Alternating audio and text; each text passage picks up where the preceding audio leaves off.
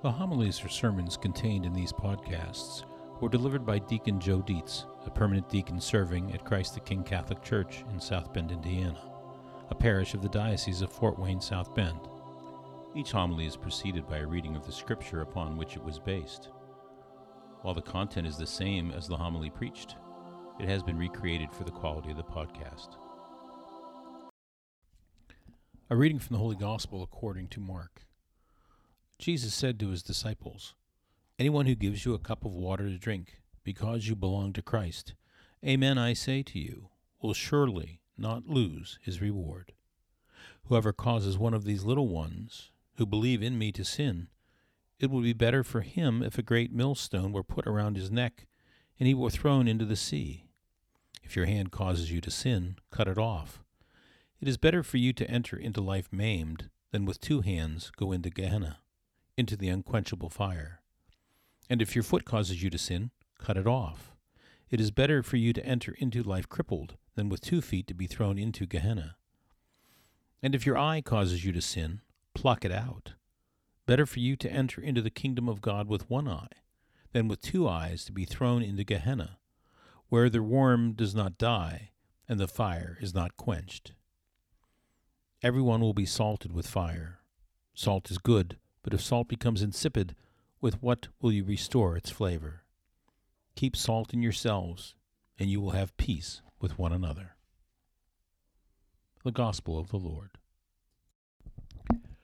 Did you ever have to go around with one eye covered for a while, or have to get by with the use of only one hand or one foot? It doesn't take very long before you appreciate why God, in His grand design, gave us two of each, does it? And that experience certainly would make us go to great lengths to avoid losing the use of one of those parts permanently. Yet here is Jesus in this gospel telling us to do exactly that, if that is what is necessary for us to avoid sin. And he isn't saying to avoid it simply because of the spiritual impact of sin, the separation from God, the harm sin causes to relationships and our ability to love. No, he is saying that avoiding sin not just murder, but anger, not just adultery, but lust. That avoiding sin is necessary to stay out of hell. Now, this is not the sort of message that is going to win converts.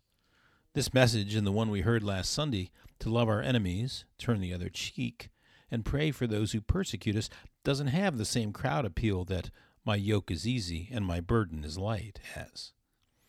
People back then were no less angry than we are today.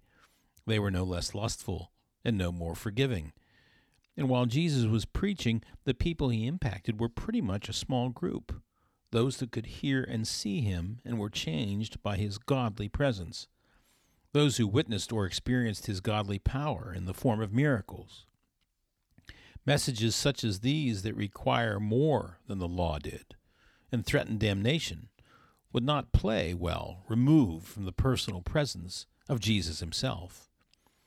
So, why would a Jesus who was trying to convert a world of people, not just the locals, make such radical statements about the eternal threat of sin and put such seemingly difficult demands on the group he was trying to convert?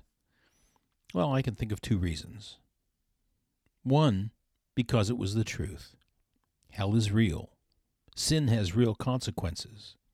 And what is sin is determined by God, revealed by Jesus, and will impact our eternal lives. That's the tough reason that no one wants to hear about today. The second reason is because Jesus knew what the crowd he was preaching to did not. He knew that through his passion, death, and resurrection, the separation between God and man would be healed. He knew that after he ascended into heaven, he would send the Holy Spirit in a new and powerful way and that the power of the Holy Spirit would fill his church and be available through the sacraments to every believer. He knew that the Spirit would make it possible for everyone to enter into a truly intimate and personal relationship with Him, and that relationship would change their lives in a way that would make the new commands He was presenting not only doable, but preferable to a sinful choice that would hurt that relationship. A spiritual power that would invite, draw, compel people not only within his physical presence, but throughout the entire world to live the life he is describing. We were created to live that life on earth that leads to eternal life, not out of fear of hell, real as it may be, but out of the empowering love of God, not a distant, remote, lifeless love, but a living, breathing, invigorating, empowering, inspiring, intimate, personal love that was meant for us from the very beginning. So when we hear a gospel like the one today, that threatens millstones and maiming, worms and fire, let us not be troubled, but rejoice. That every day we have a choice between fire and water, life and death, good and evil. And that the one who controls the fountain of grace that empowers us to choose rightly longs for us to choose him. For questions or comments on this homily, write to Deacon Joe 2017 at gmail.com.